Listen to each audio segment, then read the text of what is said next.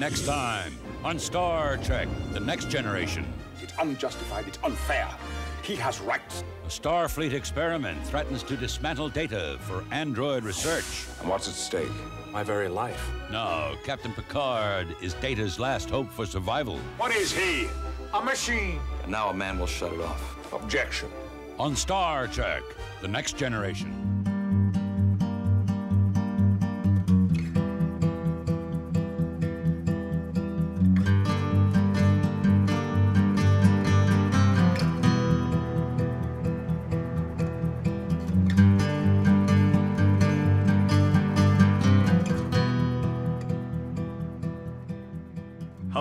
Welcome to Strange New Takes. I'm your host Nach Karnik, and with me, strangely bumping into lawyer ex-girlfriends are Dinah McPhail. Next. Adam Bowen. Emily Bowen Marlar. And Rudy Baker. So if you are new around here, Strange New Takes is a sort of new, I guess now, uh, Star Trek themed podcast. Eventually, sometime in the future, distant future, we will be covering Strange New Worlds. That's not coming out for a while, so we're doing other stuff instead. And right now we're in the middle, or toward the end, I guess, of a series on moral dilemmas. So uh, that's what we're doing right now. Today, we're super excited to bring you our strange new takes for the latest episode from The Next Generation The Measure of a Man. And do follow us on social media. That's at the rate Strange New Takes on Facebook, Insta, and Twitter. Um, just as we like to get together here and, and talk with each other. That's why we have this pod. We'd love to uh, start conversations elsewhere as well. Um, so looking forward to hearing from you guys. Yeah, and uh, if you happen to pass people as you're walking around on the street, uh, go and tell them to listen to this podcast as well. Preferably from a horse. I was like Ooh, shameless on a Zoom call yesterday. Someone told me they're watching Discovery, and I was like, "Hey, do I have the podcast for you?" Can I give you my mixtape? Uh, it's, it's really big. and uh, yeah, this is the part where I beg you to give us a five star rating on iTunes because hey, when if you, all those people that you're not bumping into on the streets, they put it into a podcast search engine. They put in Star Trek. Those iTunes ratings is what decides where our podcast shows up in the list. So if you give us a rating, it helps us out. So if you give us a five star rating, I'll read whatever you write on this podcast. Uh, so thanks for your help with that. And as always, this is the obligatory spoiler warning. uh, we will be spoiling this episode if for some reason you haven't seen it. Uh, you know, honestly though, if you're a Star Trek fan and you haven't seen this episode, what are you doing? What are you, know, what- what are you doing? Stop doing what you're doing and do something else. Right. All right. Well, I was the one who put the measure of a man onto our list. And it's important to say that the title isn't measure of a man, it's the measure of a man. Very significant difference there. It's the second it's the second season of TNG. It's the ninth episode, which originally aired on 13th February 1989.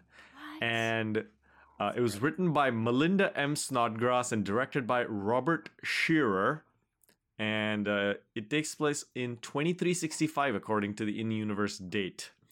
Now, here's the episode summary from Memory Alpha. Picard must prove Data is legally a sentient being with rights and freedoms under Federation law when transfer orders demand Data's reassignment for study and disassembly. And I'll, I'll give just a little bit extra information on what happens in this episode. Essentially, Picard bumps into this ex girlfriend who's now going to be leading the, or at least fling, leading ex fling, lead it, who's now going to be leading the JAG at the starbase, and uh, they. The- He finds out then that this creepy robot scientist guy who can't keep his eyes off Data as they're walking around the bridge, um, Every move you make. right, wants wants to tear Data apart, and the JAG person tells Picard, "Okay, you're gonna defend Data's rights to be a sentient being." Uh, he, she then tells Riker, "You're gonna prosecute and prove Data as a machine that this creepy scientist guy can do whatever he wants with." Uh, Riker makes a really compelling case. Picard then goes to Guinan for advice, gets that advice, uh, makes a compelling, even more compelling case that Data is a sentient being. Episode ends with a really Data being a super nice guy to both the creepy scientist guy and to Riker. So I hope that that helped a little bit more in the episode summary layout what happened in this episode. So now I will turn to you for your strange new takes. And I will go first because I put my name up there first. Um, if any of y'all noticed. Nice. Um, I have an interesting general take. I don't know if you guys discussed it. Cut me short if you did in the couple of podcasts I missed. Um, so that cute little rover that dropped down on Mars um, a couple of weeks ago. Oh yeah. Yeah, yeah, Perseverance. Um, there was a lady who kind of shot to fame, um, who was kind of on live TV counting down the, the drop. Her name's Swati Mohan, and you guys know I like uh, people of Indian origin in in space stuff, right? My fascination with good old Aditya Sahil. Um, so yeah, she she was in the limelight, and guess what her motivation was to work in space and fun stuff like that. Is it Star Trek? Because that's the best. It is the best, and that is exactly what it was. I, I was gonna say it was to be like a culturally appropriate name for a South Asian person involved There in you space. go, right? Tom Jansen. well, well, the interesting part, Nach, is she was culturally dressed as well. That that was that was part of the appeal as well. That was that was so fascinating. Um, and so they, I, I think the core team had a virtual meet with uh, President Biden a couple of days ago, um, and she called the Star Trek bit out to him, and she said specifically, um, I'm going to paraphrase here. In addition to those fantastical scenes of space, what really captured my attention was this really close knit team which was working together and manipulating this technological marvel with the sole purpose of exploring space and under- understanding new things and seeking life. so cool. So I'm so hoping that somebody's listening to this podcast in 20, 30 years from now. You know, who knows? Um, They say our podcast. You know, I listened to these people talking about Star Trek. right. yeah, yeah. It and there's a- inspired me. Not even watching Star Trek, but hearing people talk I mean, about the it. show was okay, but I've this never seen it. podcast Oh, really just got me going. Yeah, sorry, that's an elaborate general take. Um, Love for, it. for this episode, um, I will just say that every time I go back and watch any old Star Trek episode, um, I still marvel at um, how far we've come in defining what is appropriate, what's not. I remember when we um, did City on the Edge of Forever, it was so far behind. Um, I have a new facet for appreciating old Star Trek episodes if they still come across as appropriate um, considering the developments we've had in the last you know 15 20 years that is that is a new measure of an episode if you will the measure. Yeah. Nice. Uh, so, uh, well, I can I can jump in here. Um, I, I actually have a strange new take today. I think some days some days I'm kind of stretching for one, but um, I am looking forward to drinking my first glass of synthahol. And I wonder if any of you heard about this. This just kind of came across my radar uh, earlier this week that there is a uh, British company that has developed um, an alcohol substitute that basically uh, targets some of the same receptors that alcohol does. So it still gives you kind of that chilled out, happy feeling, but it will not give you a hangover. And Hmm. uh, it is. I need this. Yes, to be I think we true. all need this. The over 30 set needs yeah, this right exactly, now. exactly. Uh, I'm the over those 40 three set. I beers I, had definitely last need night are kind of sticking with me today. I was gonna so, say, yeah. like, is this inspired by like How he feels. How he feels right now. So I I can't wait for this thing, and it's it's super expensive right now. It's like it's I think it's like seventy five pounds for a, a bottle or Jesus something like that. yes. But my hope is that someday you know this will be everywhere, and when we finally you know um, commission our first Federation starship and we're out there exploring the galaxy. I'm confident that this is what they're going to be serving um, in 10 Forward. Mhm. Um, for the episode, you know, I'll just say that uh, Picard has girlfriends everywhere. you know, like what is going on here? Like everywhere he goes, he has an ex girlfriend, and um, I want to see that young Picard series someday. You know, I want to see this suave, kind of swashbuckling guy uh, in the in the early days. Um, that'd be fun to watch. But but still played by Patrick Stewart. Just Of course, yeah, we severely de-aged. We'll- we'll- Samuel L. Jackson stuff from like Captain Marvel. maybe they could use that guy i forget his name who played um, um, professor xavier in x-men first Oh. class right yeah, we Oh, just we James just- McAvoy. we just- Oh, we McAvoy, just- right. McAvoy, There's a yeah. connect Love. James Okay. McAvoy. young Yes. picard Do it. Do it. Ah, Do it. Love a Scott. hmm Oh, okay. Well, now I'm just thinking about I, I'm just thinking about um, Scottish men. But anyway, young Patrick Stewart. I have a have a whole list of Scottish actors I like. But anyway, um, uh, so uh, well. No, I'm gonna go back to my original strange new take rather than take us down like a Glaswegian line here, but um, because that is the best accent.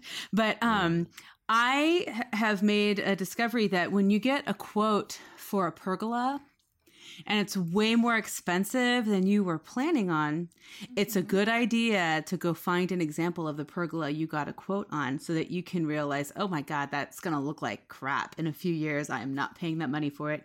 And then you are suddenly relieved of that big sticker shock and you can go figure out something better to do in your backyard. So, yeah, that's my advice. if you're getting ready to do a big purchase like that, go find what you are purchasing set up somewhere else so that you can then say, oh, no. Um, and save yourself some money. Uh, my strange new take on the episode, my side strange new take is Picard likes redheads. Um, and my other, so maybe I'd have a shot a in the shot, future. I, I don't know. I mean, if I wasn't married, happily married, and all that. But, um, but my other strange new take is, um, I I love the Next Generation. This was the show that got me into Star Trek in the way that I am into Star Trek. But gosh, I'm certainly discovering that like some of these episodes that they they say this is the premise, then like they change the premise halfway through or mm-hmm. Like in this case, so it's really the trial is supposed to be about whether or not Data is sentient. So I don't know why they were arguing whether or not he was property. I have more to say on that later, but I just thought that was interesting. Like I'm like, why? Wait, wait, what? Anyway, more to come later. I have to cough now. Important that we know this. Um, okay. So you all know that occasionally I talk about my bookshelves and other things that are in my eye line because I forget and then I come up with something absurd to say about things that George are in front of me. Right. Uh, that's uh, that's not what I'm gonna do today. I'm gonna talk about how annoying it is that changing the pressure in your tires is so un like it's it's difficult. You gotta go find the right gas station and then you have to have quarters to put it into the machine. Then you need a tire gauge. Like, how is there not some sort of like home device that you can just like take one handed, put onto the tire, like plug in the okay, appropriate tire for like a Toyota Camry from 98, and then boom, it just like zoop, it's done. Instead, I either have to give it for some expensive servicing, which is dumb. It's just tire pressure. I can do this, but it's enough of a pain that I wait a while to do it. Anyway, just just uh Not I just I don't I don't have any uncles, so I probably can't tell this, but I feel like you're talking you're like you you purely occupy uncle corner every single time. you do these strange I. I stand God, like what's the deal with tire pressure? What's the deal with Yeah. the black box on the plane? I, I I do stand nowadays like an Indian uncle with my hands behind me and observing things wearing flip flops at home. But anyway, uh, with this episode, man, Picard's a dick. Like, holy crap! Like, in I thought when I was watching Picard, he was kind of a penis at times, but like even in this episode, he's just kind of mean, like a whole lot. I mean, even when like Data comes and tells him like, "Here's how I'm feeling. This is complicated. Like, this is tough stuff," he's like, "Dismissed." Is like, dude. Like, what is wrong with you? Oh, You made him feel bad, I think. Then I know exactly what you're talking about. We'll get into Yep. it later, maybe. But um, That's the moral dilemma of this episode. Can you be a nice captain? this is the same part where I feel that when you go back and watch these old episodes, like things stand out to you. Like, wow, um, I just feel we've come, I've come a long way in, in 20 years. Yeah. Yeah. Uh, so I'm going to go next, uh, and this is also because I put myself in on the second to last position. So there we go. Uh, for for me, uh, strangely, I, I I have a prepared one, but it's also about chickens. So uh, my thing is that you should you should go outside, people, to work. You should, if you have the opportunity, work outside. The chickens love it. They have a great time just like digging all in whatever things, and you can keep an, an eye on hawks and things like that, and make sure that your ladies are safe. So um, the other thing is, so for this episode, I just got real excited to watch a whole bunch of other Star Trek, and uh, decided that like, yes, I am going to. Like I, I have this overambitious plan. I'm going to wa- uh, watch author, author. I'm going to watch all of Picard, and I'll be able to do this all before next time. I, I didn't, but I did watch author and au- author, author, And uh, I think the premise for that episode was what if we did the measure of a man again, but worse? uh, and yeah, so it, we've we've been talking about episodes that that age gracefully and and uh, and those that don't. Mm-hmm. That that one doesn't doesn't get off so well. So yeah, maybe we'll talk about that a different time. okay. Well, uh, I'm gonna go last, and uh, you know, in the long tradition of last, I will do the least because I do not have a real life strange new take, so I'm just gonna let that one be what it is. Um, except if, uh, talk about like a strange new take that's from the episode, but is not like really the main strange new take. After we watched the episode today, we at one point Max turns to me and she goes, oh, "You know, Louvois' hair just looks like a, a ball around her head. I have curly hair." And so it was really I was like fascinated by like the structural engineering of like intense curly hairdos, and this is obviously late '90s, but like there's some there's some like witchcraft happening to keep her hair the way that it was, and I I don't understand it. I don't know if I want to understand it, but there's a lot there. So uh, that's my last ditch effort of a strange new take. I sat here listening to all of yours, being like, "Cool, great," and did not making a plan for my own. So that's what happened. Maybe maybe um, creepy science guy should uh, examine her hair as opposed to Data's positronic brain filament. I mean, just say. I mean, like, so I, here's the thing. Like, I was originally going to be like, everyone else is going to take my strange new take, so I'll just say like, I want Picard to do all the exposition because he's like Patrick Stewart's so good about just doing like really basic exposition exposition really well. Um, but I, I'm to say I'm fundamentally disagree with Notch and Emily that I think both of their I, I, think both the things that they're pointing out were like worked perfectly within the episode because there are moral implications beyond what was originally anticipated from the the, the, the dilemma itself. So I'm I'm really excited to talk about it because now I have a lot of things to talk about. So yeah, that's me. Yeah, contention corner. It's on. It's on. Get ready. Let's let's let's jump into the in-depth episode discussion and uh, the way I want to structure it. I mean, this episode it doesn't have like multiple like millions of layers in my opinion. There's a very core question at the we don't need to discuss whether Data can leave Starfleet. Like that's you know that might have been the case in front of the JAG lady, but like right. we don't. We can just discuss like is Data a box on wheels? Right or is data a sentient being that should be allowed to make decisions? And I'm curious where each of you fall on this on this divide. And I don't want you to let your the the, the fact that data is not a box on wheels cloud your judgment. don't let his his well, humanoid nature. real, real quick, uh, Box on Wheels is a sick burn on Star Wars droids. I mean, you're R two D two. But listen, R two D two is great too. So, I mean, I think for me, the reality is that this, like, for this episode to me feels like a classic moral dilemma where we kind of, I feel like we kind of know the right answer morally, even though like it's presented as like these two are you know equal mm-hmm. opposite things and like you're supposed to be able to wrestle with and like realistically mm-hmm. meh, it's not a really strong argument especially because we know data mm-hmm. to be able to then say like yeah these, these both of these people have absolute points and it's totally right what I think is more interesting about this, and I'm sorry, first, first person to talk, but I'm going to throw a wrench in it, so I apologize, Notch. But like, I think is more interesting about this episode is the beyond the moral implications of like what is Data's status? Is he a sentient being or not? And I like how Picard breaks those that the the um the definition of what Maddox says a sentient being is down to its like very basic definition. Like you, you need to have these three things to be sentient. Is like what happens if we say that he's not sentient, right? I think that's what Guinan introduces in in Ten Forward, saying like, okay, so the moral implication of whether or not he's sentient basically means like if he's not sentient, then he is property because he's a thing. And so, who mm-hmm. owns this thing? If we're still in the idea of like ownership, and what can you do with your property if you are owned, right? And that's the whole point of like how we get to Picard in 2020, mm-hmm. 2019, mm-hmm.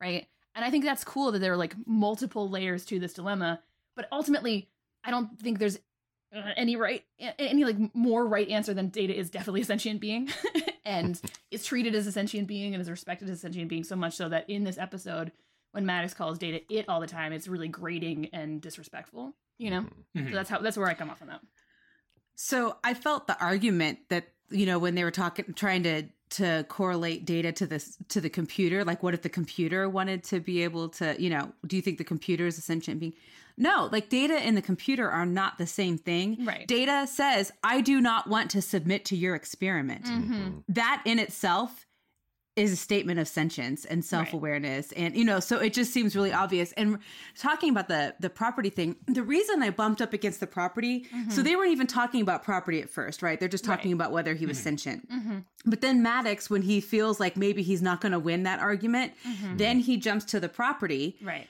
And I just want to say, is there a bill of sale? Did Starfleet purchase data Right. from Dr. Soong? Right. Dr. Soong, from the way we've experienced, now granted, this wouldn't have happened yet, I don't think, at this point in the series, but the way we've experienced Dr. Soong, he saw Data and Lore as his children. Like he didn't Yeah. see them as property. Right. So I highly doubt he sold Data Right. to Starfleet. For sure. And so it seems to me like that's why I found the property um, argument. Now, the way Guinan brought in the property argument, I thought that was the best way to introduce it. Yeah. But um, but the way they were introducing it before, and then how uh, Phillipa, uh, I forgot, Bou- Louvois. Louvois, Louvois, how she started saying, "Oh, well, because of the Cumberland Act or whatever she said of the 21st From century." the early that- 21st century too, it was Right. like this is out of date. that states he's property and i was just like I, like and i just i felt like they were all just grasping for straws and clearly all of them thought um that data actually didn't have the right to say no because picard had to be convinced of it too right. which is Yeah. gross It's gross. That's true. Yeah, and Um, sorry, go ahead, go ahead. Uh, so I, I, I guess for me, um, so uh, it's it's really easy for us like having grown up watching Data and like seeing all all these great like Data episodes wherever Data's badass. Of course, he's a person, but uh, I I think that um, assuming that we're not like currently stuck at the level of robotics that we currently have, and mm-hmm. sort of assuming that it's going to continue to advance, I think that we will start having difficult pr- uh, mm-hmm. conversations about this because uh, like right now I, I feel like most people are probably on the side of like no not, none of them are sentient. Like they're mm-hmm. they're just like maybe they can do like cool like flips or whatever like the boston dynamics videos but like the uh so creepy. I, I, I think we're going to get to a point where where it's a little bit unsure, but but uh, but we're still going to have most people thinking that they're not sentient. Um, and it, so I, I I think that it's it's worth thinking about, and something that that uh, I, I think was one of the most interesting points of view that I that I've heard from people is. Uh, so I'm a gigantic nerd, and I have I I um, before COVID I ran a um, a uh, a meetup group called Papers We Love. Uh, it's just the St. Louis chapter, but it's basically a bunch of people talk about computer science papers and then just like discuss it for an hour. And it was it was great. But uh, one of the things that that came across is that uh, someone that was presenting at one point, I I got the sense that she actually thinks that there's sort of a an intention behind uh, the programs that are running in the computer, and, and so like was talking about uh, the maybe even like the feelings of things like that. And I guess what, what's interesting is, um, what if consciousness is an inherent property of matter? Like, wh- what if so? Like, it, it. I don't have to say that they have memory or anything like that, but what if there is something it's like to be a rock? And it, mm-hmm. maybe it's not interesting but like maybe but if consciousness is something that is sort of an inherent property of matter then we do have to consider whether the ai in our computers like have feelings and th- mm-hmm. and things like that or maybe should have rights in some cases. And it's and like that is a as a way of sort of building the like well what if how do we tell if it's conscious or not? Like maybe mm-hmm. everything is conscious and that therefore we should be nicer to our stuff but Right. I don't Yeah. know. That, that that's sort of where I where I land on on this moral issue. Mm-hmm. it's interesting uh, um as far as um tv shows and movies i've seen the the centralized ai usually tends up being the big bad ai whether it's um you know will smith's I, Robot or uh, the recent Control. you know yeah well there you go Yeah. that one um, uh, maybe a little bit of a westworld spoiler there as well but um taking it a, a- a level up. I think there's two ways to look at this. One is uh, from a writing standpoint i think this is what somewhere in in season two right? And i think the the, the they're still the writers are still discovering the the fitting of data and, and not so much his humanity but you know his reactions his emotions. They make fun of him in some episodes with the whole Guinan, you know what is humor versus what is not humor Mm-hmm. um, all that kind of stuff. So I think that that that conversation that Picard and um, Data have before the trial starts, which also grated on me, where Picard came across for me as well as a little detached maybe just because they hadn't figured it's like the whole crew is figuring out why Mhm. what is data to all of us but if you look at it from the other point of view how the heck did he become a lieutenant commander in in starfleet right Thank like you. Yep. that that there, there are a computer does not become a lieutenant commander and it's not a person there's episodes in the future where you know he has to command a bunch of ships and there's some you know friction like, there but Yeah, frankly, like his his his commission in Starfleet is one of the best defenses you could possibly have because Starfleet clearly like commissioned him and has promoted him and awarded him as if he were a person. Yep. Right. Yeah, like what Yeah. we should have. We probably had this conversation before. Right. Several times, probably. Right. yeah. Sorry, Rudy.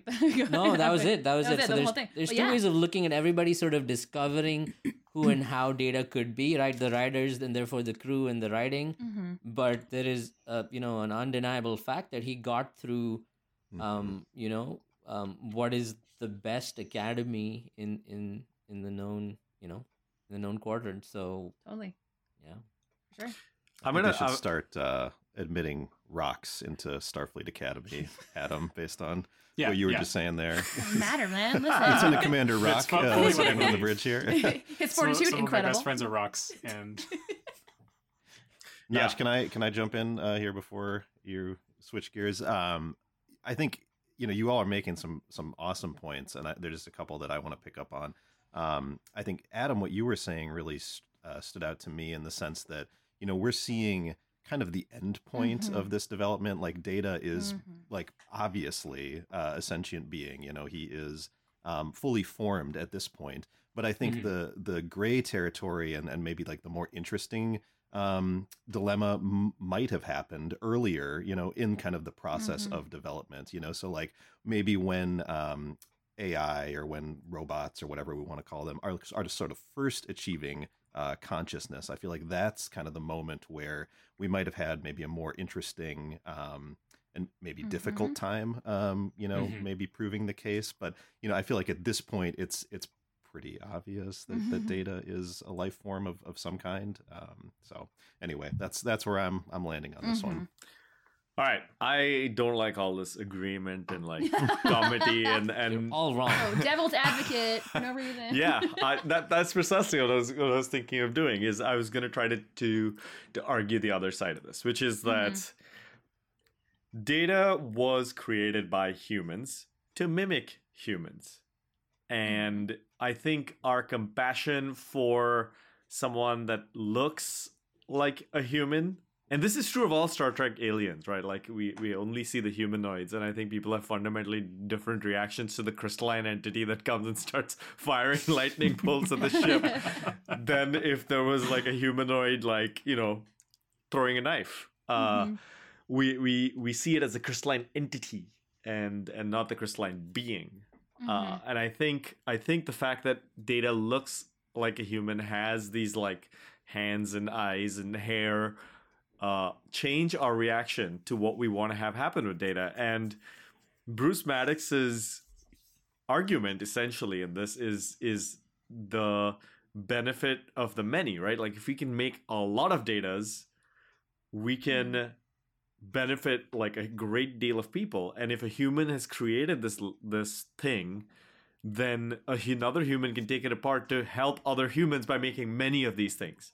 And it's more about the timing right you could get to it in 100 years or you could get to it in two years right that's the Well, that's the It also that's the seems like so. I'm gonna I'm gonna quibble a little bit here because I think we talked a lot about like Tuvix's personhood in when we talked about Tuvix in the for the first moral dilemma episode. And I think not what you came down on was like it's kind of murder, right? Like Tuvix did not consent. He is a sentient being, and you kind of you kind of said like this is this is kind of murder, right? Janeway kind of committed murder, right? And like, Did I? I think I was on the side of like or was, it, or was that Bill? Maybe it was Bill. I Maybe think it it was Bill who said that. Bill. but Yeah, I Just like the idea, Yes. like Yeah. if, if we're so if we're saying that like in order to be a sentient being, basically you can't have been created before you were born without without being born, right? And that you if you're like only mimicking what people do, I mean, I think Ar- Picard's argument about children was a bit reductive, but it also is fair. Like children learn by mimicking adults. But then also it's not about mimicking, it's also about learning. Like data has the capacity to learn and to emulate, but then also to make moral judgments. Like his whole conversation with Riker at the end of the episode is like, I recognize that what you did hurt you, and you did it to help me, and I forgive you, and that's and we're okay. Like that's not a computer program, Mm-mm. right? It is far so far beyond what a computer program can actually do. And data I not mean, we only data, to- they're not only conscious and is able to be intelligent, which are two of the things, uh, or sorry, so self-aware, but he has metacognition. Like he understands how he knows what he knows. He understands that he does not understand the things that he wants to understand, and he knows that he's going to learn from other people the best that he can in order. Like that's me- that's not even just intelligence. That's metacognition. So that is a sentient being. And for Maddox, Maddox's whole shtick is not like realistically like it could help so many people. It's like this could help me, and I want to do it. And Even though he doesn't here. have an ethical basis to know no that he can actually achieve it. He has no ethical basis. He does not have the ability to do what he says he can Mm-mm. do. And Data, who listens to him very calmly the whole time, he's like, "Here's how I'm going to dismantle you and download your memories." Data's like, "I don't think you have the ability to do what you say you're going to do, so I, I don't think you're ready for this yet." Not like you can never do this, but like right now, not a good time. You don't have the ability, right? So it's not Data's not only not Data's not not able to consent, right? He can give his consent, and he's knowledgeably withholding his consent for now. So th- I think that argument of means and needs of the many for here for this is like really not super strong because Maddox is clearly in it for Maddox. But You isn't know? that Yeah, I what think- isn't isn't there a bit of like self uh, aggrandizement about a lot of people who like make change in the world? Like, isn't there some degree of like wanting to to have the achievement be yourself? And isn't it also possible that the problems that Maddox can come those facing technologically, I mean, they could be overcome with studying the only extant android. Like, what, what, I think what are the stakes too? I think there's a real like if you're if you're basically the state the what the stake for Data is losing everything that he has learned in his emotional intelligence, and the stakes are not like we're at war and you're gonna people everyone's gonna die if this doesn't happen within the next year. Then it's not a really high stakes situation. This is like Maddox wants to do it. Data is here. He wants to do it now, but he's not ready. So like it's not the same stakes as like say like the Star Starfleet is facing a total annihilation. So no, I mean I think yeah there is a there's a degree of self importance for people who are studying things and want to achieve what they want to achieve. At the same time, Maddox fundamentally rejects any possibility that Data is more than what he decided that he is, which is arrogance and violence. So no thanks. well, and like, would we want some, like, say there's a person who says, I want to study how the heart works, so I need to cut you open and look at how your heart works, but I don't actually know how to put you back together reasonably after I cut confident. open that is Your your that has chest, happened. you know. Believe it or not, it has happened in humanity over Totally. the last five thousand and years. that's unethical too It is right? You know totally so yeah Right. so it's i mean like and that's the that's kind of the point that data was making to picard earlier you know you're ta- not you're talking about picard being a dick.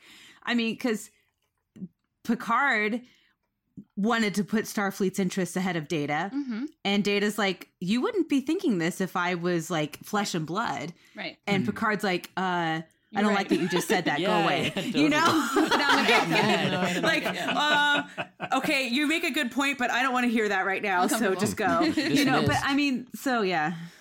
It, it really seems like there should have been some middle ground possible Mhm. here. You know, I, I feel like, um, okay, so Maddox doesn't get to take data apart and, you know, like cut him into pieces, but like maybe he just could have like taken taken him into his lab for a couple of weeks and like scanned him a little bit more or something Mhm. like that. You know, I feel like we're and you know, there's a reason why the episode presents it in black and white terms to kind of force us to Mhm. confront this moral dilemma. But Mhm. like you know, if this were to happen in, in reality, I feel like there probably would have been something that Mhm. Maddox could have done short of chopping data into pieces that still would have been helpful to his research. hmm and, and yeah, that was going to and, be and, my I, and I think the there there w- there's an uh, equally valid argument in terms of like you can you don't even have to establish personhood for data to uh, establish at least that there's that data is extremely valuable and the Mhm. chance that you are going to permanently Yeah. uh, decommission data in order to do this is is maybe not something that we're willing to do um Right. but but still like you don't even have so I, I but I I think that's the kind of thing like how would they do that in a single episode and I, I don't know Yeah. that this needed to be like a three or four parter No, uh, no, so that we can go down each. It's pretty good the way it is. That's what what is. author author was. I, I still feel yeah I still feel well, author author is like in 10 minutes we just solve the whole thing Done. Like, Done. I know who uh, person is. I still feel story and writing is is very 20 years ago plus 20 years ago because I truly felt Maddox was extremely single faceted. It reminded me of our good Orion um, leader from Discovery. Um, and, and I guess they needed to do that to shock the people watching it at that time. But honestly, there's like that admiral who comes in, right, to introduce Maddox. Oh, you know, he's here to work on, you know, work with data, blah, blah, blah. And then that guy's like, yeah, I want to dismantle data, right? and, and then he's gone. That admiral's gone, right? And, and that's supposed to shock everybody into watching it. But and then he's bad throughout with all the it references and all that. In the end he's like oh i'm in awe of data and i just call data he right? Um Mhm. so I, I think max if this episode was written say now or like part of discovery what you say would exactly happen because we're we're used to that where you know they work together and then data slowly discovers that there's a more nefarious plan and then then it comes out. This was like straight off the first five ten minutes there's a there's a huge Evil moral music dilemma. Cue. yeah. Yeah. So you know, Notch, you did say something. I, I, to what you were saying, there were better arguments to have been made that mm-hmm. Data was not sentient, because there were things that Picard brought up that were really easy to push against, and Riker didn't do it because Riker didn't want to, and because the writers didn't want to drag the story out. But um, so so there were other arguments to be made. They just didn't make them. so that I found that to be interesting too. I, I uh, I'll continue my devil's advocating for just a second. Got a just, regular just, right just to to be provocative God. for a second. Uh, I've been assigned as the judge advocate general for this podcast, so it's my duty. There's no choice. I don't have a staff to do this sat for me. so, um, we we routinely end life that has done some learning. Like whenever we harvest crops, crops have been shown, like grass has been shown to be able to learn a chemical response to being cut. And there are, you know, we we have draft animals that we uh we we basically make them live a life for whatever we want and i mean for gen for millennia you called your draft animals at the end of the year right? Like that was the whole like the the, the vikings had this thing where they made all these uh, uh sacrifices to the norse gods at the end of the the fall after the harvest because you couldn't sustain all of your animals. And so this is something that we have as a species we've we've deemed that some life can be ended for some greater purpose that benefits humanity. So with data i mean No. we're not even saying for sure that it's that it, data's like existence is going to end. We uninstall programs all i uninstalled firefox before this podcast and reinstalled it. Fi- everything that Murdered You firefox. murdered- Firefox. everything murdered firefox had Dead learned about me You is gone.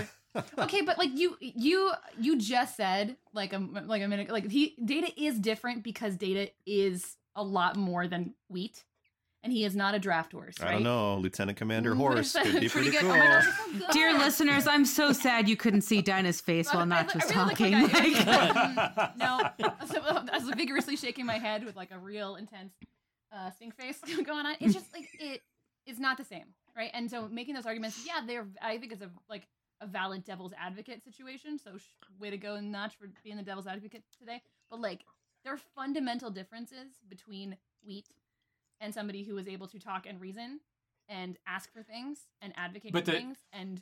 It's, it's fundamentally different. It's fundamentally But- also But the, the the problem is we we can't. I, so I it's kind of cheating having data be played by like a human actor and, and whatnot. And but the, like the thing is we we have we have machines we have computers now that can learn and that like not really at the time of of this episode but like certainly for the for the past uh, several years we've been benefiting from translation uh, algorithms that are able to like like they, they, they they have they're built on stuff that does learn and th- I, I'm s- I don't I'm not a, uh, currently aware of something in, in existence, but I'm sure that we can make one that has uh, very sound moral judgments based on uh, different like ethical problems or whatnot. Like that that's not that's not an absurd thing to imagine coming out in the next few years. And, I don't know that anyone is going to give a serious argument that they are sentient or that they. Uh, should have rights based on their ability to uh, navigate some of the also, like more difficult parts of thinking. We're currently in you know 2021, and this situation, this Yeah. story is 2350, 2365, right? So like there is a lot more that between now and then that we are eventually like I think you said, Bowen, we're gonna have to come to this to terms with the reality of artificial intelligence as a moral a moral compunction, not just as like I created it so I can destroy it. Yeah, and there's a line, right? Basically, there's a line that keeps moving, and we learn. And for this episode, Picard was the line must be drawn here, right? And so he drew that line, and um, I mean, the, the wheat analogy is interesting, right? If you guys have read *Sapiens*, it wasn't humans that domesticated wheat; wheat domesticated humans, and Adam's chickens have domesticated him, as opposed to the other way around, He right? lived outside Um, for the whole his whole. it's only the chickens that brought him inside. Taught him how to cook. Yeah, I, again, potential spoiler, but this is so tied to WandaVision as well, right? Um, So I mean, like data just here again because data has the ability to give an objective evaluation of his own dismantling, right? Data has the ability to understand what hurts other people, even though he can't feel pain, right? Data says things like "I regret," "I will miss you." He understands the value of friendship, right? Listen, I'm weep. No, remembers being cut Dr. potentially. Soon told him to. Okay, cool, whatever. Right. If Firefox so- asked me those questions, it's like I don't want to be uninstalled now. No, I think so. I, think, I honestly think this is a fundamentally like I'm actually getting emotionally tri- not triggered, but I'm emotionally like intent. Like this is it's not. working. It is working, but like that's. I mean, the the issue is not everything that is alive maybe has memory, so we should kill nothing that's alive. It's there are really fundamental differences between like plant life and a life that is yes definitely created by a person and does not go through the normal developmental stages of you know babyhood all the way through adulthood. It's not an organic being in the same way. But if it has the ability to consent and to understand its existence and to learn then it ha- should have the ability to be treated as if it is a sentient being and to be given the right to consent or not to consent. Like there Yeah. are differences between tree trees are great right trees have lots of memories trees have like communities but there's a difference between a tree and a person so far as hmm. we can Not tell. according to And so- Avatar, the movie, right? So great whatever I mean, Okay, I agree not with so- everything you're saying. Okay, so Right. like, don't get mad at me. I'm, I'm, not, literally. I'm steamed at the entire conversation. not you now. I'm steamed. but I Josh will point out one Adam, and I'm weakness getting in, recruited in now, this. Which I think, I mean, the whole point of this series for our podcast is to ask uncomfortable questions of ourselves and to help us think about the world a little bit differently, perhaps. And I think there's one weakness here, which is our ability to understand. We, so far as we know, wheat isn't communicating with us. We don't know that though. And that is, I think, the thing that makes me uncomfortable is is if data was just communicating in bleeps and bloops, and we couldn't, there was no way to understand what those bleeps and bloops meant there might be a misunderstanding where how much of we as humans, just because we say we can't translate what you're saying, we misunderstand what sentience might be. R2D2 Uh, and the Right, so I mean, potential like- for. Well, Bec- you got to watch the episode with the exocomp in it, uh, and the exocomp. exocomp decides that it does not want to, you know, do the dangerous maintenance task anymore. But I mean, so, I mean, Picard brings it up in in the courtroom scene at the end where he's talking about like he asks Maddox what the the three what like qualifies something for being a sentient being, and they say intelligence, self awareness, and consciousness. And Picard's argument is.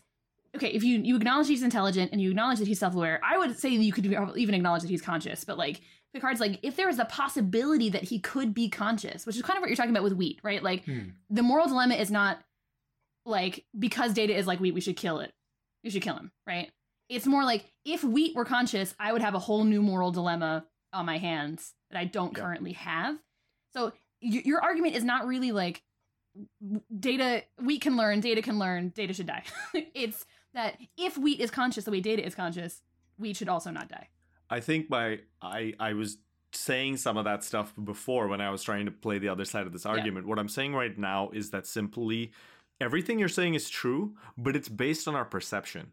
And so if we cannot perceive if something isn't communicating in a, in with us in a way that we can perceive all of these things, we're we're fundamentally not going to be able to apply this rubric that we've come up with because we haven't been able to communicate with it.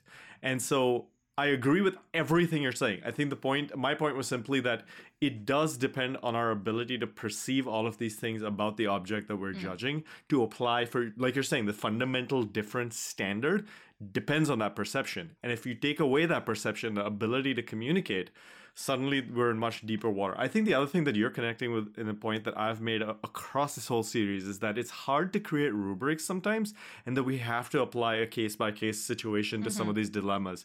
And that we have to be able to say like like say there was everything about data like you know could like maybe like a machine just like data but we had some of those things removed. We can't have like a thing that has eyes and hands is automatically sentient standard.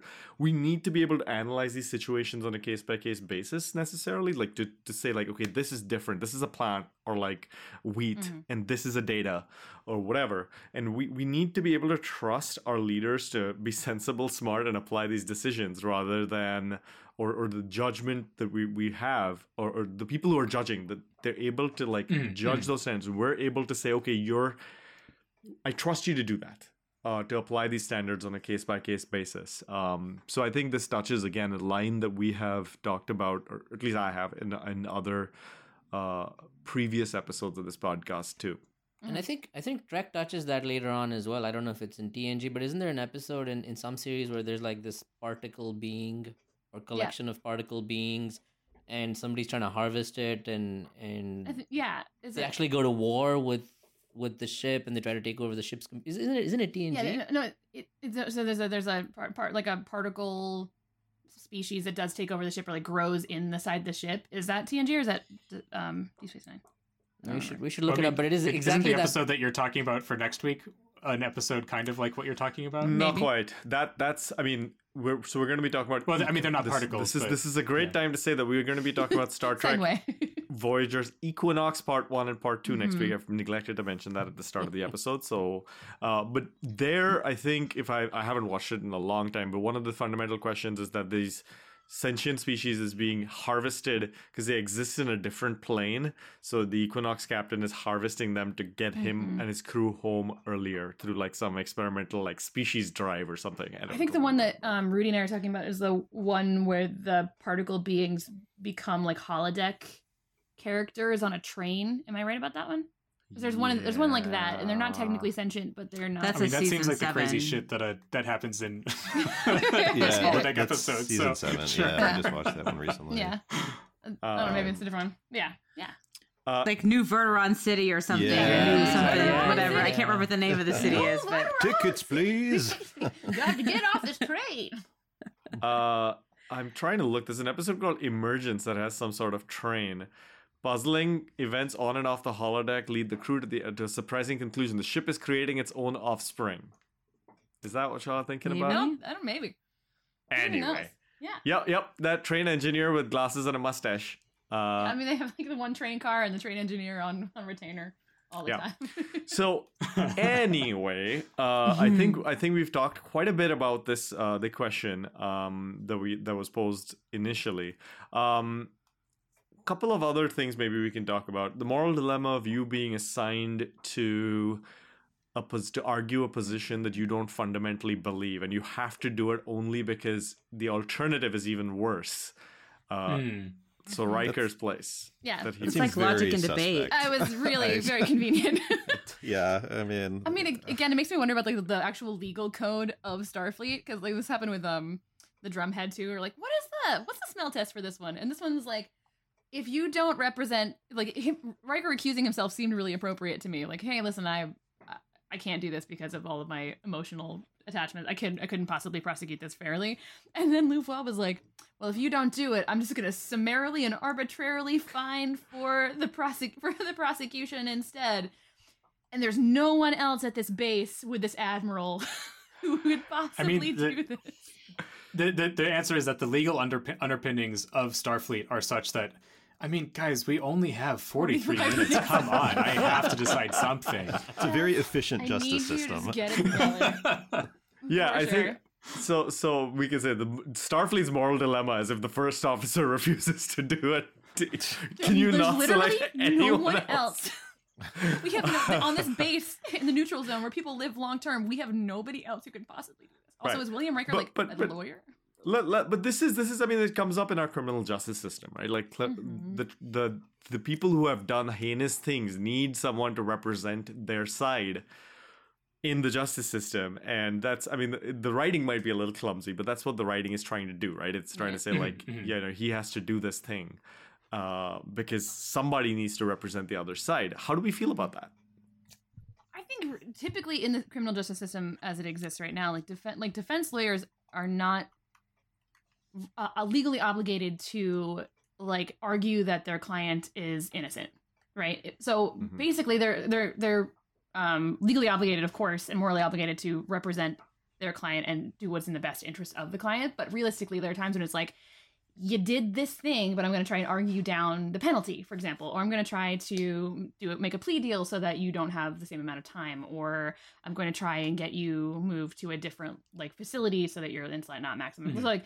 there are there are nuances within the system which I mean, obviously, it's a it's a broken system anyway. So like, but like leaving aside the fact that it's a completely broken and racist system, just for a second, um, the defense lawyers are not obligated to argue for someone's total innocence, and are then and they're like and are therefore not obligated to to to lie if you know they know mm-hmm. that their client is in fact guilty. But then you know they're going to try and argue for the best side. So Riker being put into into a position where he fundamentally disagrees with the even the the fundamental like purpose of the case and he has to argue for something that he knows is not true himself is a really weird untenable position for him to be in because he's basically being strong-armed to argue something that he doesn't himself believe in order to get to to put an outcome that he knows is not for the best interest you know what i mean so it's, it's not it's not a it's not like this is a really good analogy for our current But yeah, criminal I, I think I think the key is that in our you know current system,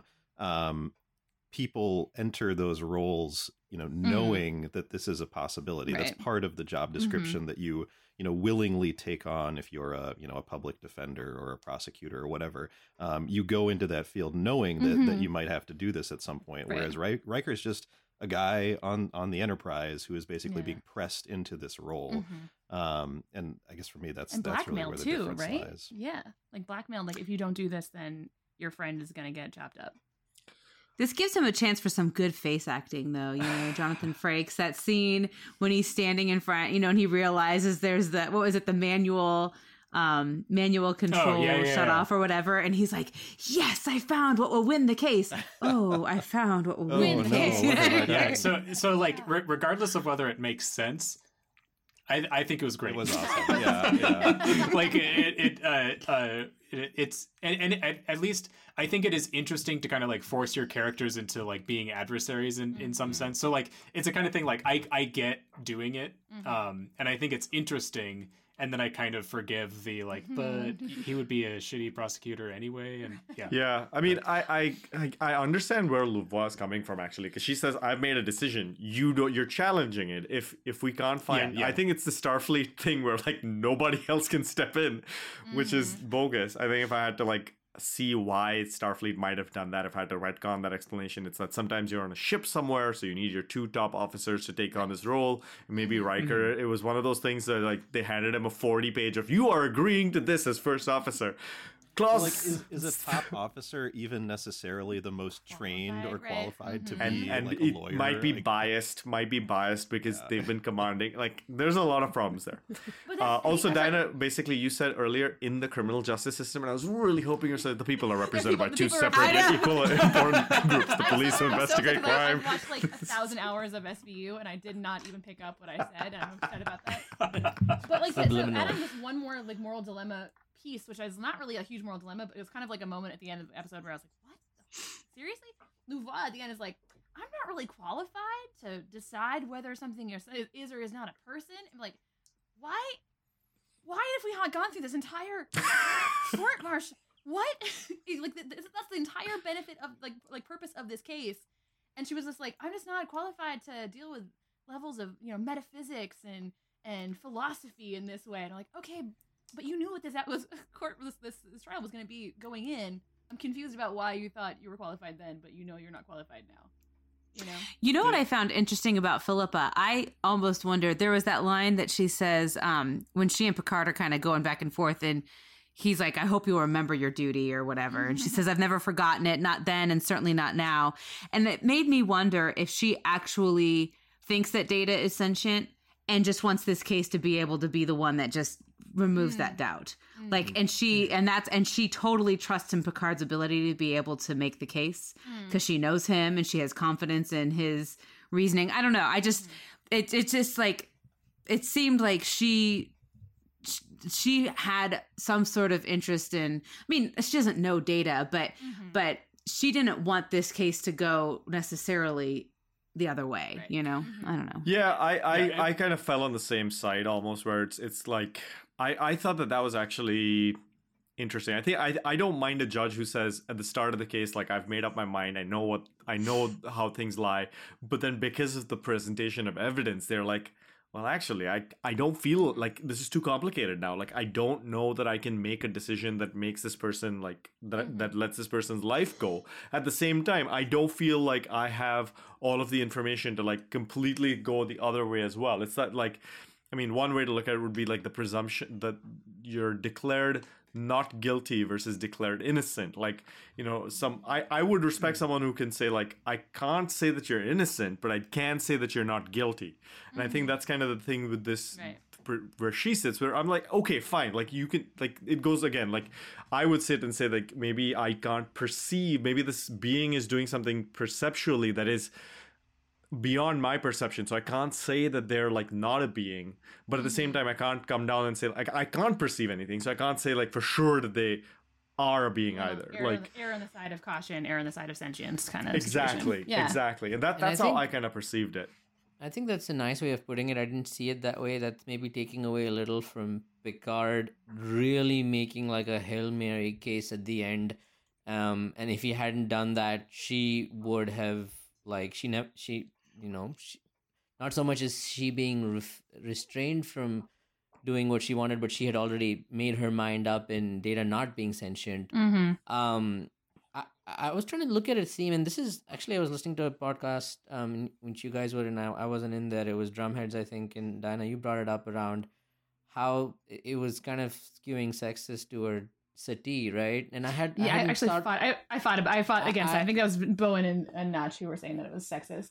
Y- yeah and and and i didn't see that before but now with this right um so you have Satie you have louvois you have um what's her name Nechayev, right that's her name she's never yeah. been you know Mhm. portrayed well um and then the one in picard right that commodore who is the security director right Mhm. who the the the vulcan who ends up being romulan Mm-hmm. i think her name is Yeah. o or something right yeah how many how many Badmirals are male in Starfleet versus female, uh, and, and then the episode name also rubbed me the wrong way. Measure of a Man. I was like, okay, yeah, that was that was twenty five years ago.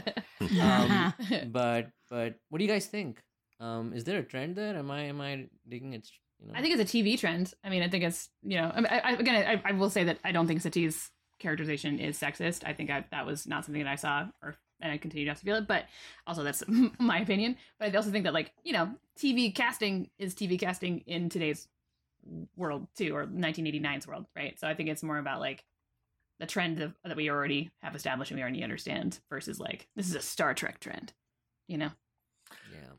Yeah. yeah I, I don't think i have the data to make that conclusion but you're right that picard does seem to like get on the bad side of a bunch of powerful women every now and then I think, I true, think his, yeah. but he just maybe gets on the bad Oh, side yeah. of everybody so in power good. Yeah, He's he's the so common powerful. thread across. I, I didn't even notice that when I mentioned the names. He's the common thread across each and every one of them. Mhm. Right?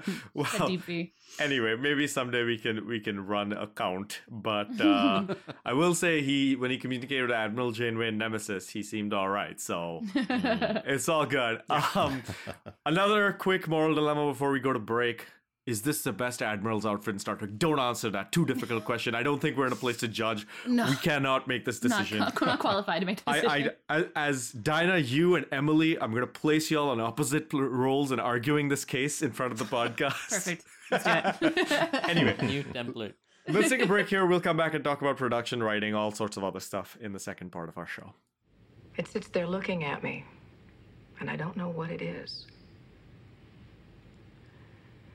This case has dealt with metaphysics, with questions best left to saints and philosophers. I'm neither competent nor qualified to answer those. But I've got to make a ruling to try to speak to the future. Is Data a machine? Yes. Is he the property of Starfleet? No.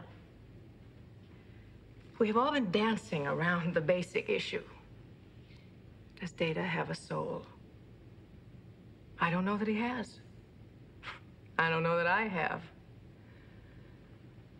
But I have got to give him the freedom to explore that question himself. It is the ruling of this court that Lieutenant Commander Data has the freedom to choose.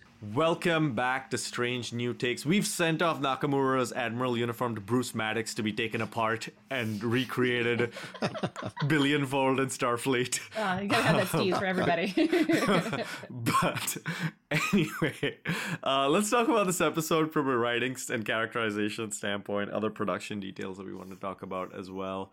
Um, I said earlier that Picard comes across a little gruff, and this is something that actually, if you listen to uh, other behind the scenes stuff from TNG, uh, people have said that Patrick Stewart, when he came into TNG, was a little bit more aloof with his castmates, and it took him a little while to like chill mm-hmm. out and and for them all to get along. Now I don't know the timeline of that specifically, but I I I it's been a while since I watched TNG as well, but I could see something similar happen to Picard too, where initially Picard is characterized as a little bit rough on the edges and then kind of mellows over time.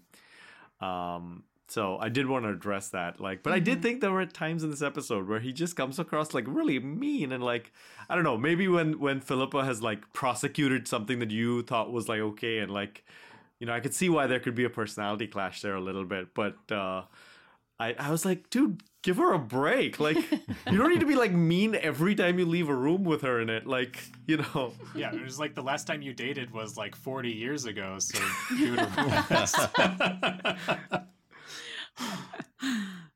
but you know, I I honestly I, I didn't really interpret mm-hmm. it that way, and I think specifically when when we're talking about the relationship between um, Picard and Phillipa, I think that was just their relationship. You mm-hmm. know, I think mm-hmm. they're both, you know, very highly uh, driven, accomplished, um, aggressive, uh, in some ways, people. Mm-hmm. Yeah. And I think that's just kind of how they related to one another. Um, and they seem to kind of enjoy that that sort of mm-hmm. interaction with one another. Mm-hmm. Um, so I, I, guess I I didn't necessarily see it that way personally.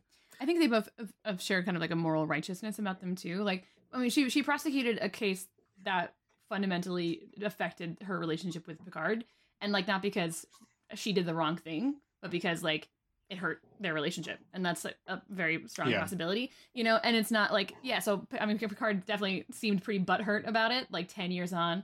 Um, but I don't. Well, actually, but I also think like there was a situation for him where I don't think it he really he held it against her a little bit, but he didn't like let it be like the thing. There's like I don't even trust your judgment. Like he did continue to to turn to to Louvois and like to talk to Louvois and to trust in Louvois' um, integrity, even though he disliked what she did in that in the prosecution. So like, yeah, I mean, I don't think it was Picard at his at his friendliest, but also like even though Picard, as we said, has had girlfriends in every qu- quadrant of the entire galaxy, from here to Vulcan and back or whatever, like he's really bad with women too. so he's like, you know, I think there's like a like an element of being uncomfortable or like you know just being self-righteous that he he has as a character trait anyway um so yeah i don't know I, I, yeah I, I actually realized that I, I think I'm wrong. So uh, I forgot about the, the timing here. So I actually, it's probably not that crazy for her for him to be still pretty mad about their last interaction because she prosecuted the um the Stargazer, Stargazer. court martial, exactly right. yeah. and that at this point was uh re- almost two years ago. Mm-hmm. So like, oh, or okay. maybe not even that. I'm because I I'm not sure if we know exactly when it happened. Twenty three fifty five. Memory Alpha knows everything. ten, so it's ten years. 10 years. Knows so it was everything. 10 years. Okay, so, so, it, so it was a while, yeah. but yeah, but it, but it's still um a uh that that that probably screws a... with you when when you you lose your ship and then you're you're sort of put through the ringer by, by well they probably haven't seen each other since then yeah that was the last time so the yeah. first time you see yeah. a person after they kind of you felt they kind of stabbed you in the back or whatever you're gonna have that like yeah so I, I am back on team Picard uh, uh, he, he's totally justified uh, being a little mad about the whole thing. what thing. I will say about Picard's characters because I know that that scene w- eh, with um, Data does sort of rub people the wrong way and I completely understand like I think Picard just taking it as like, I know I have personal feelings about this, but like we have to do what's good for Starfleet or whatever as being the baseline, and then Data being like, hey, actually there are other moral implications about this, and like, would you feel the same way if I were actually human? And Picard's mm. like, I don't like these feelings that I'm feeling. Get out of my get out of my ready room. But then like immediately after he does dismiss data summarily and gruffly, he then launches into an investigation and applies what data says to him into data's defense, right? So like while I don't think he should have talked to data the way that he did, at the same time he took data's opinion into consideration, realized that he was wrong and tried to mend it. So I feel I mean, like basically, Picard is me when I'm having a conversation with wrong, my parents, and they tell me something that I don't want to hear, and so I have to go leave and be mad about it for, For a sure. while. But Mhm. then the next day I come back and I'm like, okay, you were totally right, and that is what I need to do. well, and if you think about it, like Data is not the right, the kind of person that if you're mad at Data or Data's making you feel some shit, Data's not going to be helpful in helping you deal with that. He's like, like, let me have talk to you through your feelings about this. Like, I don't understand like, feelings. oh, please, Data, go away, and let me just like think about this for a bit. So in general, I thought Counselor Troi, did not appear one time in this episode. I know! No feelings. No one had any feelings, and it's fine. The end. but I, I will say that, like, I mean, we quibbles. I'm sorry, Notch. Notch has been opening his mouth several times, and I've got I'm so sorry. I will say that overall in this episode, like, while we've talked about there are some maybe confusions or concerns about how these issues are presented, like legal issues or like the representation of data and like all that stuff.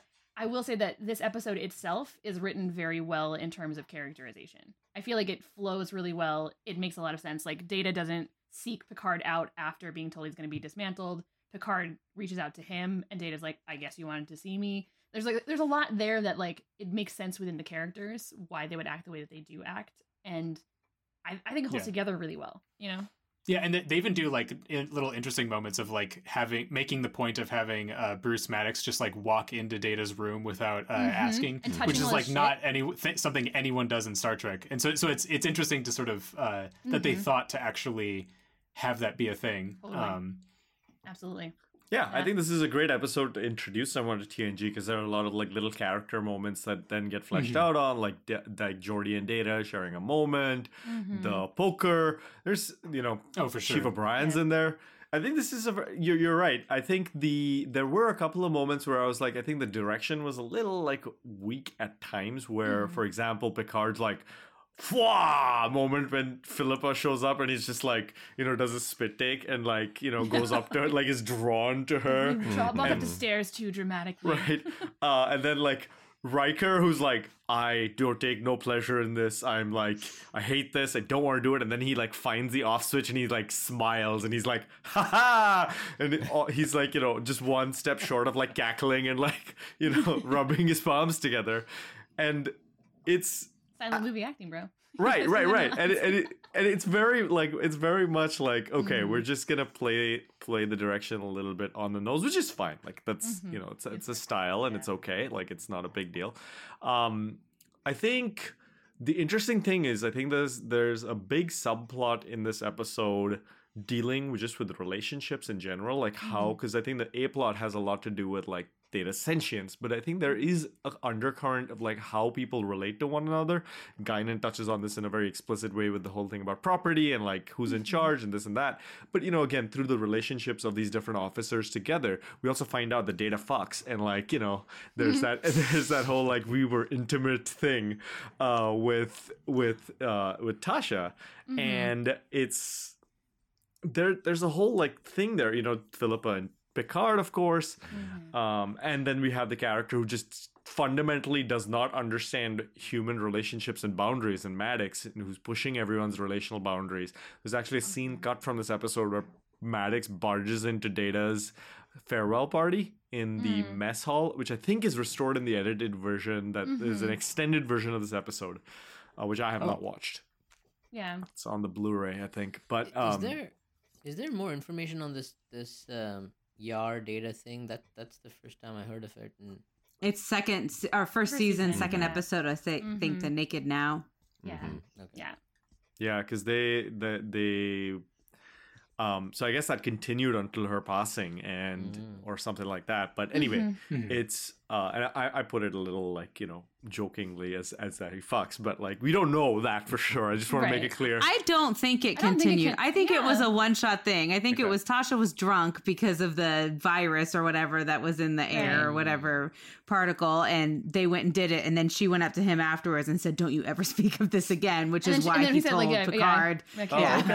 I don't think I should haven't- say. I haven't watched that episode. My see, and that's the thing. Yeah. As someone who hadn't watched that that episode in a mm-hmm. while and like was just making up like a, a history based on what I saw, I thought that, that that meant that maybe they had a deeper relationship. Um, And so anyway, It, it might have been an because obviously Data had this like keepsake as an indication that he caught feelings of some kind. I know that we like that he struggles with emotions and learns emotions, but like there is a there's a tenderness there, and I I do want to like not that I don't I whatever it's not like really a big deal in the episode, so I won't make a big deal out of it. But like, there's a little bit of like, no. So the fact that he fucks people means that he's sentient. Like, okay, you know, whatever.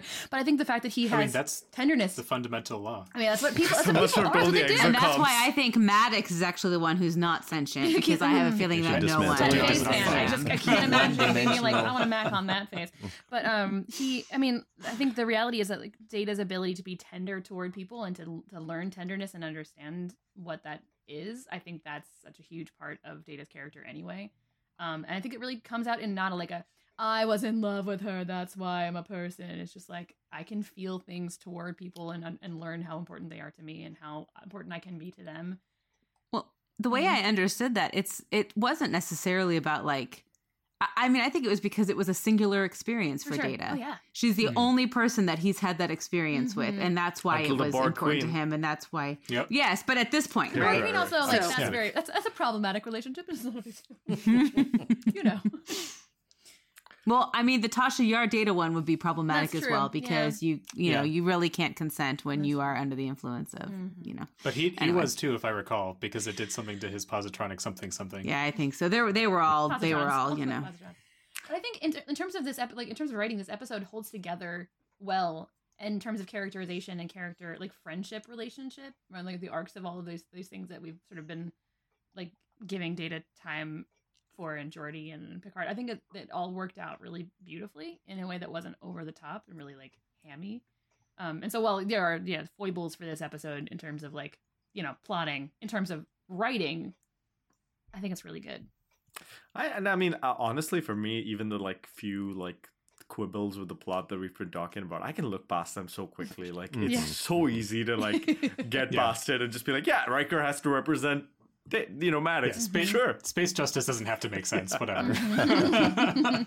um, yeah, so I, I thought that was good. I think um, it's interesting that how much they were able to imbue Phillipa's character with a sense of personality, and like we, I think she was quite fleshed out by the end of this episode, which kind of makes me upset that they didn't bring her back ever. It's kind of an interesting choice, but um, maybe Picard season two, Phillipa comes back.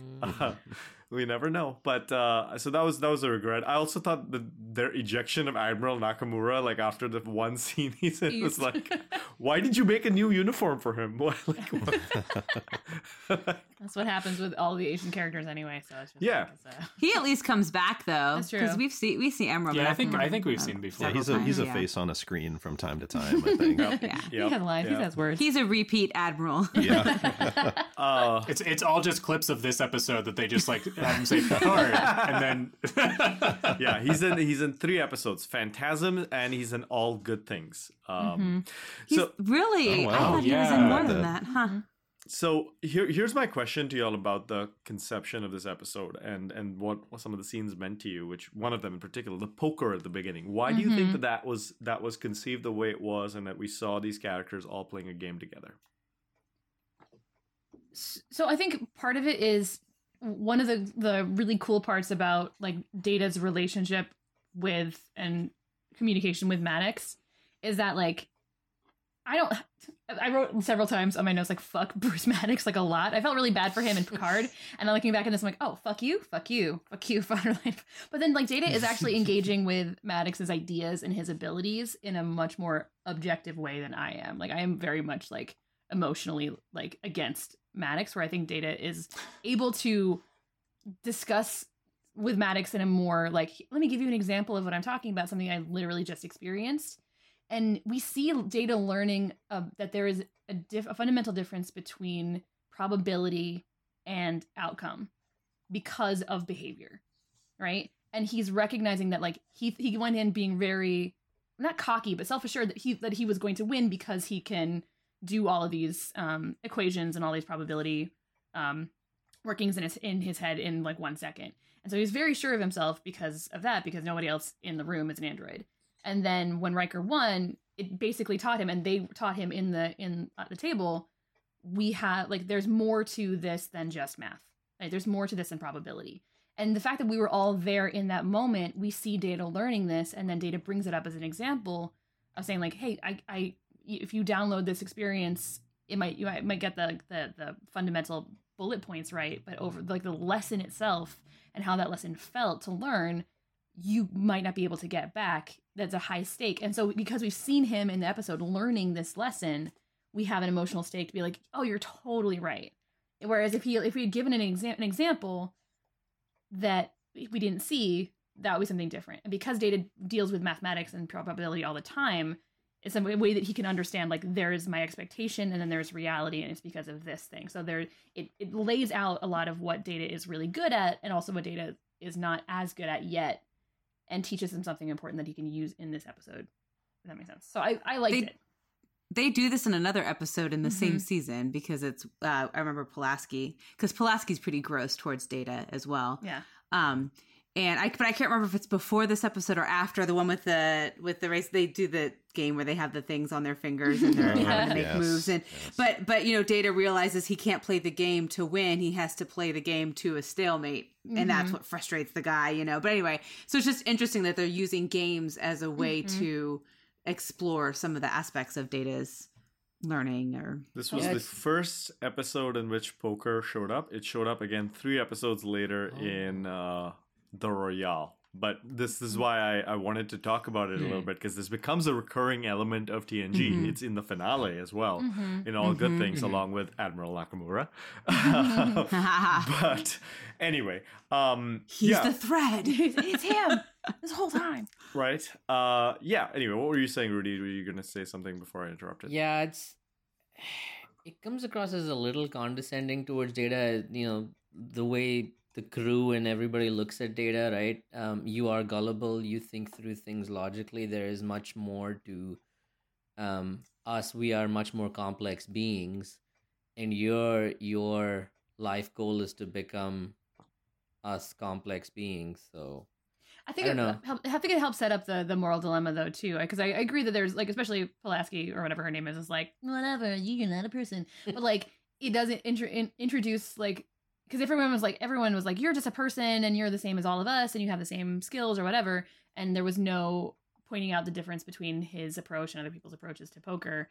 Then there would have been no real basis for us to be like, oh well, is he a person?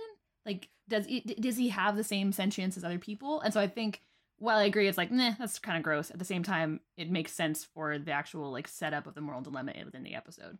It it shows a sense of mechanical gullibility, right? Um, there's emotional gullibility, and then this came across to me as a little bit mechanical, where if there was a human in Data's place and they didn't know the game and they're playing it and they're like, ah, I see what you're doing. Oh, okay, you got me, man, or whatever, right? Um, it's it's much more mechanical with Data, and yeah, I could go either way. I just found it interesting um, Mhm. in that sense. The set of the courtroom was a redress of the Battle Bridge set uh, of the of Mm. TNG as well. so that's something to know. And I'm trying to. F- Oh, interesting. yeah, yeah. So and and it's interesting that there are so many courtrooms everywhere because the Enterprise D has one as well that we saw in um, the Drumhead, of course. I think that set though was a a, a Isn't redress. it like Counselor Troi's office or Yeah, something? like a, uh, I don't. a, like a battle, like a repurposed like battle sta- um, It wa- stage from like Klingon or something.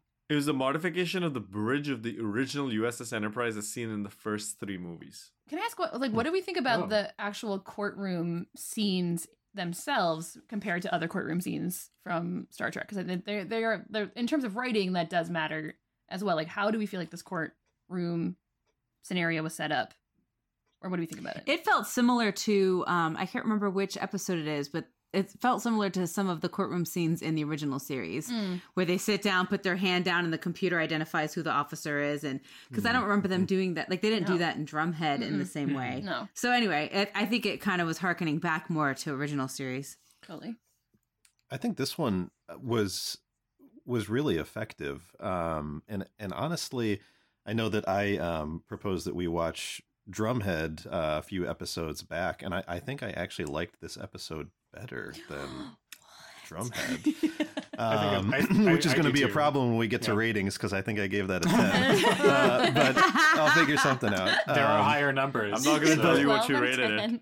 What's that? I'm not going to tell you what you rated it. Okay, so My you're right, lowest right, gonna- rating right. you're ever flying is seven blind. I'll figure something out. Lock I, I the think Excel with sheet. this uh, with this episode, I just thought that the like the courtroom proceedings had a little more time to breathe. It felt Mhm. more Mhm. drawn out. It felt a little more um, natural in a Mhm. way. I think Drumhead, in retrospect, seemed pretty rushed, uh, which led to I think some um, I don't know, just it just seemed a little more problematic. I think in terms of believability.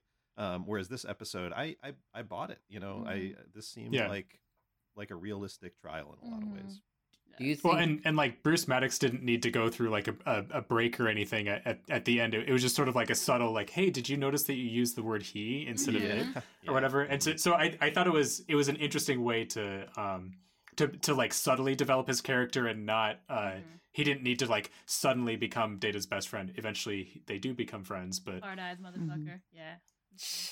Do you think Drumhead was built the way it was because um, they wanted to get the audience through like um, accelerating, um, you know, anxiety effect? Whereas this one is we want to stay away from the decision because we know it has to be made at the end. Mm-hmm. Um, and I'm, I'm almost like tying it Yeah, to like an different increasing tempo in, in, in Mhm. drums. Mm-hmm. Yeah. Um, I don't know. Yeah. Yeah, I agree. I think I think this the the Picard speech I think is much more not like his speech on its own. It's not like him on the stand being like I've been given 30 seconds to say the most intelligent thing I can think of. But what I really liked about Picard's approach to this is that it actually was very lawyerly and also very like debate teamy or like teachery. Like, okay, when you say that, what do you mean? Like, let me break break down what you mean by sentience. Okay, cool. Mhm, I'm gonna use your own definition against you, motherfucker. like, it's an incredibly well structured and elegant way of badgering somebody into proving them that they're wrong. Yeah, I, I think know? in Drumhead the the speeches that Picard gives feel more like one liners. Like they're Mhm. sort of I mean, they're awesome, but they're almost like detached from what's actually Yeah. happening in the it's like, episode. and and there's also the off-topic one that Yeah, we right, exactly. out. It's It's just Just like, whereas one I- Shakespeare I feel quote like that I that is a quote from your dad. Yep. Yeah, yeah, exactly, exactly. But I, I feel like in this episode, you know, Picard is still sort of this amazing, Mhm. um, insightful, moral badass, but um, the the stuff that he's saying feels more relevant and more tied to what's Mhm. actually happening in the For sure. episode. Yeah. Also, he's awesome because he lent Riker his window to contemplate things. I know. Yes. of at the I'm end. That's how you you know this is a moral gotta have the dilemma episode. I have that in my notes. So- Here, here's something else from Memory Alpha before we move on to ratings. Uh, in a comment on her blog, Melinda Snodgrass recalls how Gene Roddenberry nearly shut down the story. Here's a quote As to the issue of law and Gene's vision, he nearly killed the measure of a man because, according to Jean, there were no lawyers in the 24th century because if people had criminal intentions, they had their mind, they, quote, had their minds made right. Um, unquote. I found that chilling. I also Yeah. pointed out that you have contracts that need to be negotiated and conflicts of law between different legal systems and divorces, etc. There was no way there would be no lawyers in the future. Uh, space communism, indeed. There's re-education camps apparently. So Well, th- there's an episode of the original series where th- that is literally, and and uh, no one is in the episode is like, oh, this is uh, horrific. Like they, they, I think they go to like help out a re-education camp or something because there's a But then also, I like, mean, like, we, yeah, Gene it- it Rodden- is a, it is a thing. Gene Roddenberry. It's like, interesting because down. Gene Yeah. Gene Roddenberry had a lawyer that like totally effed up a bunch of things as far as um, his life and TNG and So anyway, Picard is Gene. Roddenberry. Philippa is that lawyer. Well, I think it's interesting that like clearly they changed Lawyers, they am I changed, right? they changed Roddenberry's mind because then like obviously the courtroom scene has become like such a such a linchpin for TNG specifically, um, and other you know other Star Trek stuff too. But like that's been like if we think about like what TNG is like steez is besides Picard, it's like the courtroom scene and, And- like the yeah. trial with Q, and like all this like it, courtrooms Mhm. are an important place to discuss moral dilemmas, and if you don't have a courtroom scene because everyone's mind is right, then you don't have a moral dilemma to like worry about because everyone's like, we disagree, we agree with each other at the end. Yeah, and I mean, I'm gonna let Gene Roddenberry like have an idea that he puts out to a writer and be like, actually, here's what I think is that before like he's thought through things or whatever, and like changes his mind. Like this is just a little Mm-hmm. tidbit, right? It's interesting, but yeah, I, I, I think we can we can go too deep into Gene Roddenberry's mind. Like he was literally Stalin. Well, and Clearly let me not. Just jump in real quick here with, um, you know, the sort of the trope of the courtroom scene in Star Mhm. Trek. You know, I, I think that it is absolutely um, a key part of, I think, especially Next Generation, but obviously we Mhm. see it in, in other series too. But I think the important thing that I would point out is that in Star Trek, I think um, the courtroom scene and sort of these legal discussions are almost always, um, and it's mentioned in this episode, about the spirit of the law, not the letter of the Mm, law. And I think for me, that's sort of a fundamental Mhm. thing about Star Trek, where it's not, you know, it's not about debating sort of the specifics of the legal code. It's much more about kind of these um, grand ethical or moral principles. And at Mhm. the end of the day, that's what matters more than the the fine print Mhm. necessarily. For sure. Uh, someone at the bottom has said trivia note. Uh, there's money in the 24th century apparently because Picard buys Phillipa dinner. No, he is just a massive enthusiast of the 90s, like Tom Paris, and he's watched a lot of movies, and that's what movie characters do. So They that's buy. he's making a reference. I think it's Louvois who, who, who uh, recommend like he buy her dinner like several times. So like So she she's She's the actually 90s Tom enthusiast. Paris. Yeah, Mhm. she's she, yeah. Yeah. color hair is fine. Replicator rations. Uh, And the episode I was referencing is called Dagger of the Mind, uh, where they, they go into a penal colony uh, Oh, yeah. where people get their minds wiped. Mm.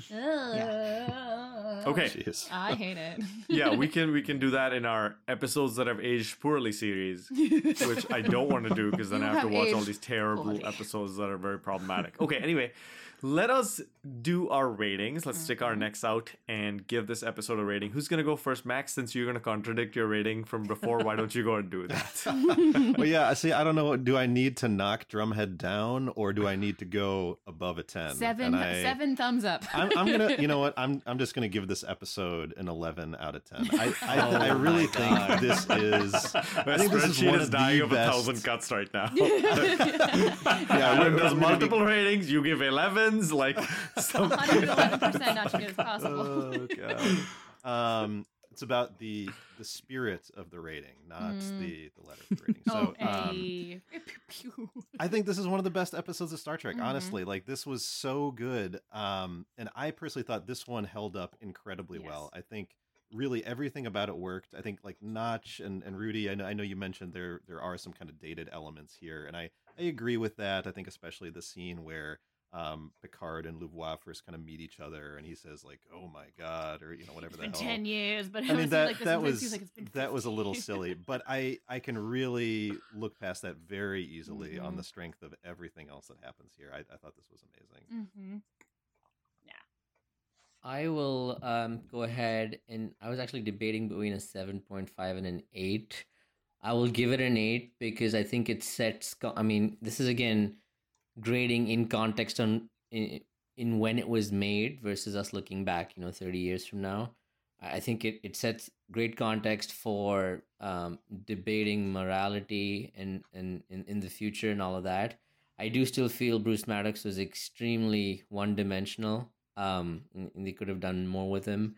And I also feel that Riker was, they could have made it a much more complicated and difficult um, uh, courtroom situation if um, if they'd given Riker more time. There was just basically one argument and then a counter argument, and we're done because we were already what thirty minutes in, right?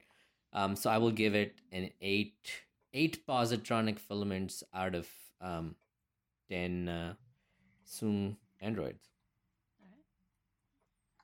Uh, so I think I'll, I'll jump in here. Uh, I've now been inspired, and we've referenced my my previous uh, multiple ratings. So uh, first rating is that this one gets a perfect ten because I I think if you kind of like if you like turn your brain off to a couple of the of those things, like it's a fabulous episode, yeah. and it also succeeds in the sense of like it's one of the best episodes of Star Trek, and I can show this one to anybody, Yeah. and they and like they may maybe can get why I like Star Trek. Mm-hmm. Um, the then if you think about it a little bit, maybe it gets a nine. Uh, but uh, yeah, Yeah. I don't know that I want to think about uh, Star Trek episodes that much, uh, where I start examining them that critically, because I'd start jump bumping a whole lot of them really far down.